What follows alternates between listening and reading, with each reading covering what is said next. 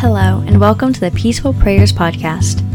This is your host, Grace Miller. In each episode, we're going to be reading prayers from the book Prayers for Stress, Anxiety, and Depression. I hope that this study brings you closer in your relationship with God.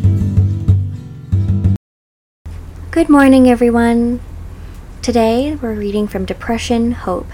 Dear God, I know that this world is just a temporary problem. Help me not to lose track of the eternal. Galatians 6 8.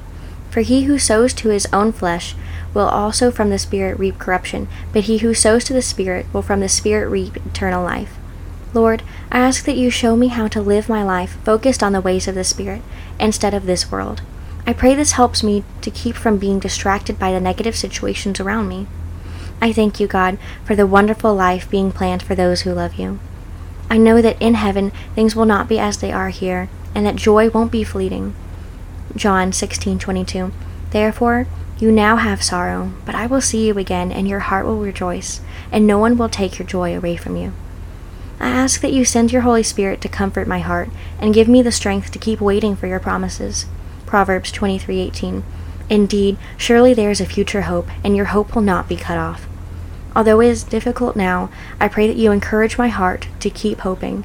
I thank you for your promises. Please help me to see the good in more things each day and to get to a place of true joy. In Jesus' name I pray. Amen. Thank you for listening to this episode. If you liked it, please let me know by giving it a rating. You can find the full book on Amazon in the show notes, and if you want to see what I'm writing now, you can find me on Instagram at gracemiller.writer. Have a blessed day.